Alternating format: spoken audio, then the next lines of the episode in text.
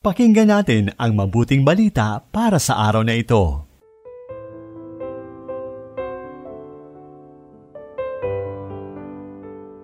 Mapagpalang araw ng Huwebes sa ikapitong linggo ng pagkabuhay, mga ginigiliw kong kapatid kay Kristo. Si Sister Ameline paglinawan po ito ng Daughters of St. Paul. Patuloy nating luwalhatiin ang Panginoong Hesus na muling nabuhay.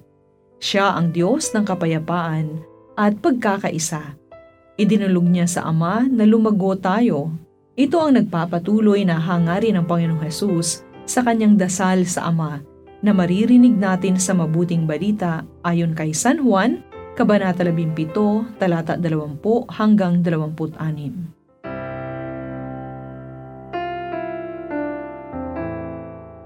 Tumingala si Jesus sa langit at nagsalita, Hindi sila lamang ang aking ipinagdarasal, kundi pati ang mga naniniwala sa akin sa pamamagitan ng salita nila.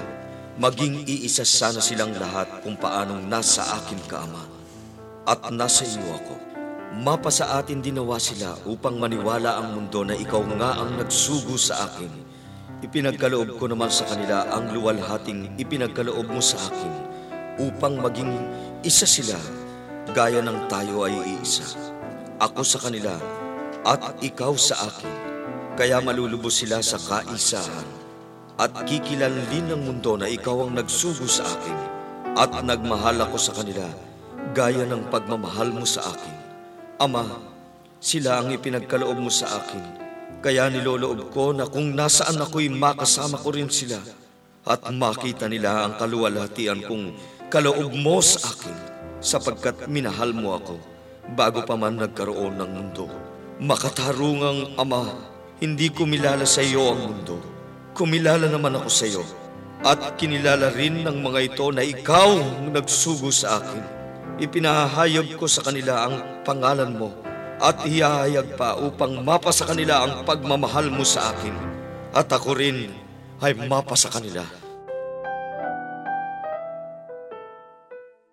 Mula sa panulat ni Brother Vince Aureliano ng Society of St. Paul, ang ating pagninilay ngayon. Kakaiba po ang ating ibanghelyo sa araw na ito. Hindi po natin nabasa na nangangaral, nagpagaling, may pinupuntahan o gumagawa ng milagro ang ating Panginoon. Ngayong araw, siya po ay nananalangin sa Ama para sa atin.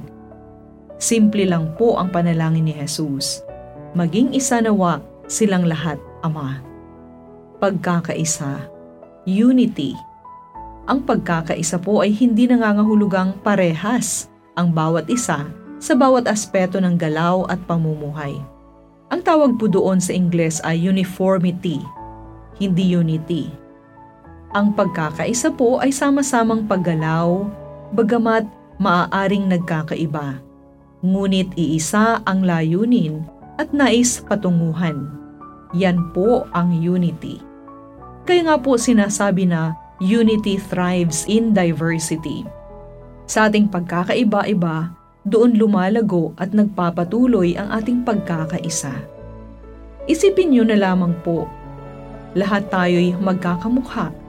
Baka lugi kayo o ako. Kung lahat po tayo ay pulis, lahat tayo'y madre o pari, hindi rin maganda uniformity. Si Jesus po nananalangin ng unity, pagkakaisa. Kaya nga't ang panawagan sa atin ay malugod, natanggapin, i-appreciate, magpasalamat sa kung anumang talento, dunong, kakayahan ang bawat isa na maiaambag niya tungo sa ating pagkakaisa. Maaaring magaling ka sa arkitektura, ngunit magaling ang isa sa medisina. E di yung doktor, pag nagpapagawa ng bahay, sa arkitekto lalapit. At kapag ang arkitekto naman ang nagkasakit, sa doktor lalapit. Hari nawang maging buhay na kasangkapan tayo ng Diyos upang mapangyari ang kanyang masidhi at taimtim na panalangin. Ut unum sint. Magkaisa nawa tayo para sa kaganapan ng paghahari ng Diyos. Amen.